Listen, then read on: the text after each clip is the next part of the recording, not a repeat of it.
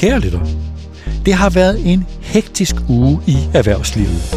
En vild uge. En uge, som vi ikke har set før. Og her tænker jeg ikke på de gazellekåringer, som vi her på børsen er i gang med netop nu. De er også hektiske og også undervejs vilde. Det tør jeg godt sige. Men det jeg tænker på her, det er det slagsmål, der har udspillet sig i toppen af den amerikanske tech-virksomhed OpenAI. Det er blevet kaldt det største tech-drama siden Apple fyrede Steve Jobs tilbage i 1985.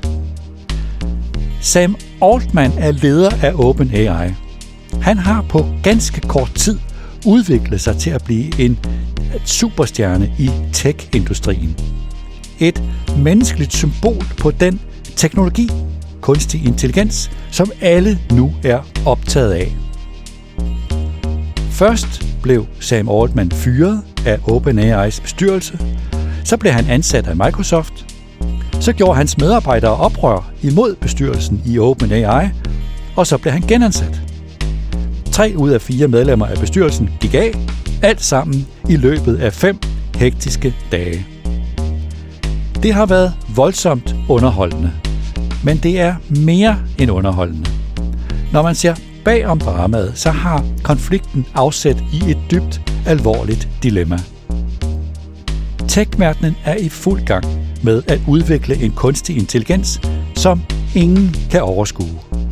Og i kernen af denne afgørende vigtige branche trives to meget forskellige livssyn. Som sagt, så er vi her på børsen i gang med vores årlige gazellekåringer.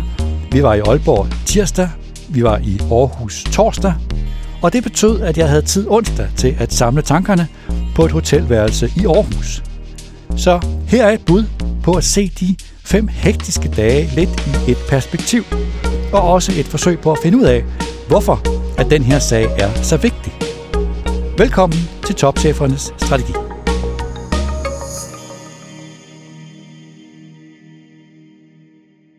Balladen handler om tech-virksomheden OpenAI og om dens medstifter og leder Sam Altman.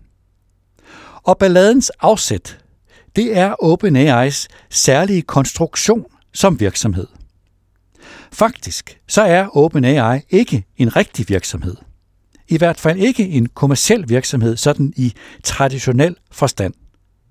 Og det er det vilkår, der forklarer konflikten. OpenAI blev startet som et non-profit projekt i 2015 med en erklæret mission, der lyder sådan her. Citat. Vores formål er at fremme digital intelligens, så den hjælper menneskeheden mest muligt og uden at være begrænset af behovet for at skabe et finansielt afkast. Eftersom vores forskning er fri af finansielle forpligtelser, kan vi bedre fokusere på at gøre en positiv menneskelig forskel. Citat slut. Den mission blev i hurtigt udfordret. Det kræver voldsomme ressourcer at kunne være med i et kapløb om at udvikle kunstig intelligens. Især når det gælder om at have computerkraft og om at tiltrække talent. Og derfor fik OpenAI brug for kapital. Behovet for kapital blev for alvor påtrængende, da en af medstifterne, Elon Musk, forlod virksomheden efter en magtkamp i 2018 og stoppede med at give bidrag til driften. Det førte til, at Sam Altman skabte et kommercielt datterselskab, hvor Microsoft blev en minoritetsaktionær og også en tæt samarbejdspartner. Det var til synligheden en god idé. En praktisk løsning. En elegant konstruktion, hvor man kunne holde fast i missionen om at tjene menneskeheden og samtidig arbejde kommercielt og hente den nødvendige kapital. OpenAI var på den måde stadig en anderledes tech-virksomhed end de andre tech-virksomheder i Silicon Valley. Men konstruktionen skabte et dilemma, og langsomt også en uenighed om den strategiske retning. Og som det er set før, men slet ikke i den her skala, når en virksomhed vokser, så kan sådan en uenighed få stor betydning. Sam Altman talte for nogle år siden om, at der er to stammer i OpenAI. Den ene stamme er optaget af de risici, der er ved kunstig intelligens. Den nye teknologi skal udvikles i et kontrolleret tempo og i respekt for virksomhedens mission. OpenAI's medstifter Ilya Sutskever, der er videnskabelig chef og indtil forleden også medlem af bestyrelsen, tilhører den stamme. Den anden stamme er anført af Sam Altman og medstifteren Greg Brockman. De to tænker mere kommercielt. De kommer fra det prestigefyldte tech-netværk Y Combinator, der investerer i små tech-startups. Sam Altman og Greg Brockman er blevet trænet i den særlige disciplin, der går ud på at spotte en god idé. Som det derefter gælder om at gøre til en virksomhed, og så skal den skaleres op og i et højt tempo. Så hurtigt som muligt.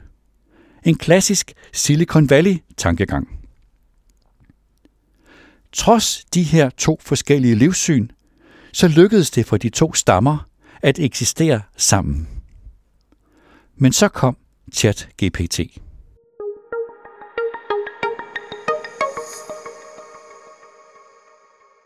ChatGPT blev sendt på markedet i november sidste år, og den blev en stor succes.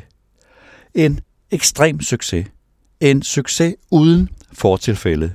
Charlie Worsel, der er journalist ved magasinet The Atlantic, fortalte i podcasten Plain English i tirsdags, at ChatGPT blev lanceret i hast, fordi man var i kapløb med rivalen Anthropic.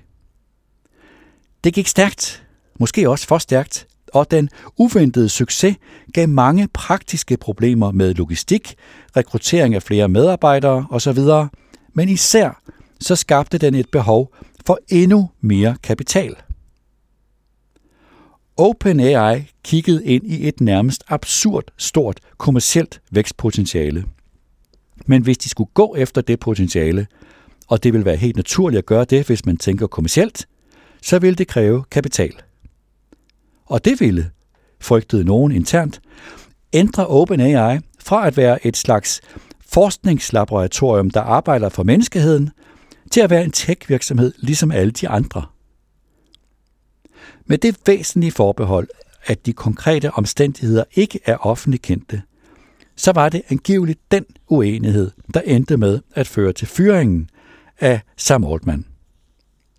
Og tech-verdenen var i chok. Hvordan kunne en bestyrelse fyre tech-verdenens superstjerne? Hvordan kunne en bestyrelse sætte de kolossale værdier, der er skabt i OpenAI, på spil? Men i OpenAI er bestyrelsens opgave ikke at tjene penge eller at tage hensyn til investorernes afkast.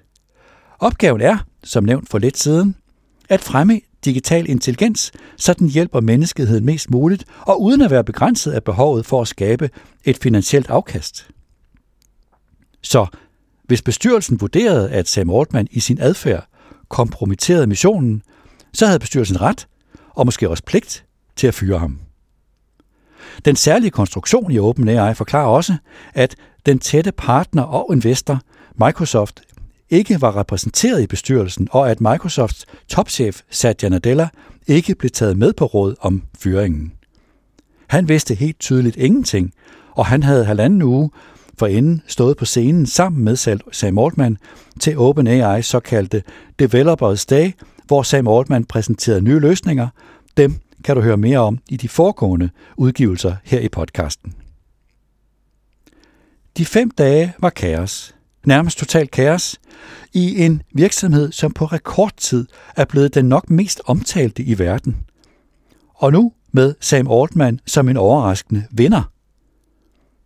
Som jeg ser det, så er der især to spørgsmål, som balladen rejser her på bagkanten af de fem dage. Det store spørgsmål her og nu er, vil balladen forsinke den nye teknologi, som Sam Altman præsenterede for nogle uger siden? OpenAI har lukket for adgang til at bygge personlige chatbotter, angiveligt på grund af overbelastning. Under alle omstændigheder så må man gå ud fra, at især Apple og Google vil forsøge at indhente OpenAI, når det gælder om at åbne en ny forretning, en såkaldt GPT Store. Hvis den slags kan blive fremtidens adgang til kunstig intelligens, så har Apple og Google ikke råd til at vente. Men forløbet er også vigtigt, fordi det sætter et kritisk lys på den magtfulde tech-verden. Og derfor er det store spørgsmål på længere sigt det her. Kan vi, borgere, virksomheder og politikere, have tillid til, at tech kan forvalte ansvaret for at udvikle kunstig intelligens? Matt Levin, kommentator hos Bloomberg, skrev om krisen i OpenAI i mandags og erindrede om et berømt eksempel, som Elon Musk brugte tilbage i 2017, hvor han talte om risiciene ved kunstig intelligens. Forestil dig, sagde Elon Musk, at en kunstig intelligens, der udvikler sig selv, skal plukke jordbær. Den bliver bedre og bedre til det, og eftersom at den udvikler sig selv, så vil den ønske at plukke flere jordbær. Den vil derfor stræbe efter at omdanne hele verden til en jordbærmark. En kunstig intelligens, som forfølger et samfundsnyttigt formål, kan på den måde komme til at udrydde menneskeheden som en uheldig sideeffekt. Science fiction-forfatteren Ted Chiang skrev et essay i 2017, hvor han satte kapitalisme, kunstig intelligens og tankegangen i Silicon Valley ind i en sammenhæng. Ted Chiang tog afsæt i Elon Musks eksempel med jordbærmarken. Det er påfaldende, skrev Ted Chiang, at selvom Elon Musks eksempel med jordbærmarken forekommer absurd, så vurderer et overraskende antal tech-mennesker, at eksemplet illustrerer en reel fare. Hvorfor? Måske fordi de ved, at de store tech-virksomheder i Silicon Valley tænker på den måde. Ted Chiang skrev, citat, Hvem forfølger sit mål med et manisk fokus, uden viden om de mulige negative konsekvenser? Hvem har en kompromilløs tilgang til at øge sin markedsandel? Den hypotetiske kunstig intelligens jordbærplukker gør, hvad enhver tech-startup ønsker, at den kunne gøre. At vokse med en eksponentiel hast, og at ødelægge sine konkurrenter indtil, at den har fået et absolut monopol. Citat slut.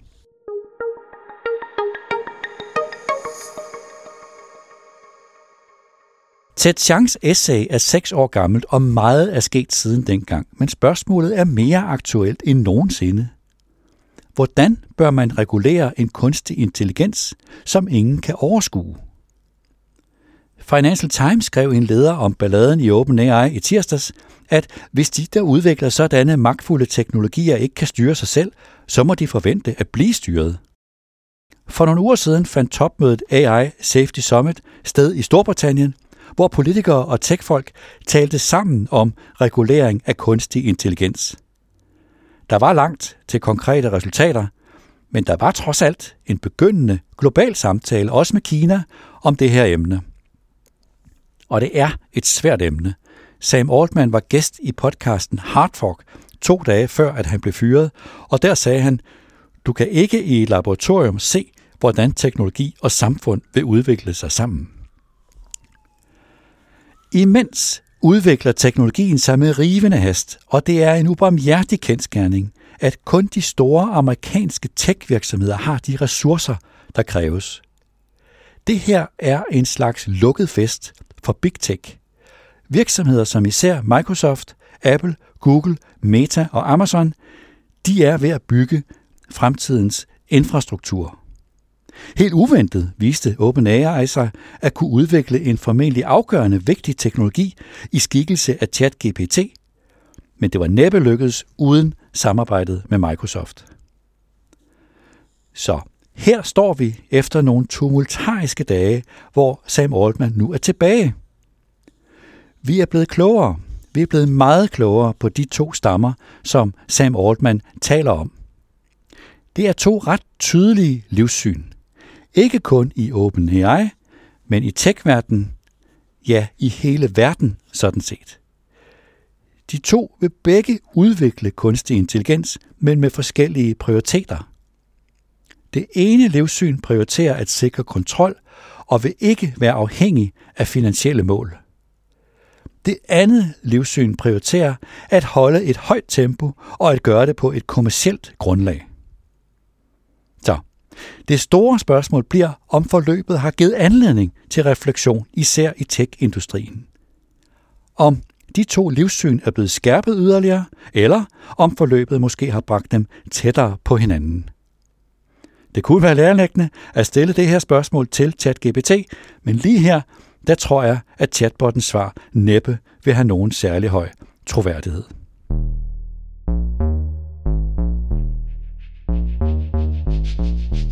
Det var denne udgave af Topchefernes Strategi. Et forsøg på at lave en slags afrunding af det dramatiske forløb i OpenAI. Et forløb, som var underholdende, men som også viser, at den tech-industri, som får en større og større betydning for os alle, at der er alt mulig grund til at holde kritisk øje med den. Voldsomme teknologiske kræfter er i bevægelse. Kræfter, som ingen helt forstår. Og samtidig er der et kommercielt kapløb i gang, hvor den kommercielle logik, som science fiction-forfatteren Ted Chang udlagde den, er helt og aldeles kompromilløs. Og samtidig, det er vigtigt at huske, så er kunstig intelligens en fantastisk videnskabelig landvinding. Kunstig intelligens åbner for nogle teknologiske løsninger, som afgørende vil kunne hjælpe os med at løse nogle af de kæmpe store problemer, som vi står overfor med klima, med demografi, med sundhed osv. Balladen i OpenAI, tror jeg, har åbnet mange menneskers øjne for, at det her, det bliver vi nødt til at tale noget mere om. Tak til Arjuna Alexander Kolkur Sørensen, der redigerede optagelsen, og tak til dig, der lyttede med.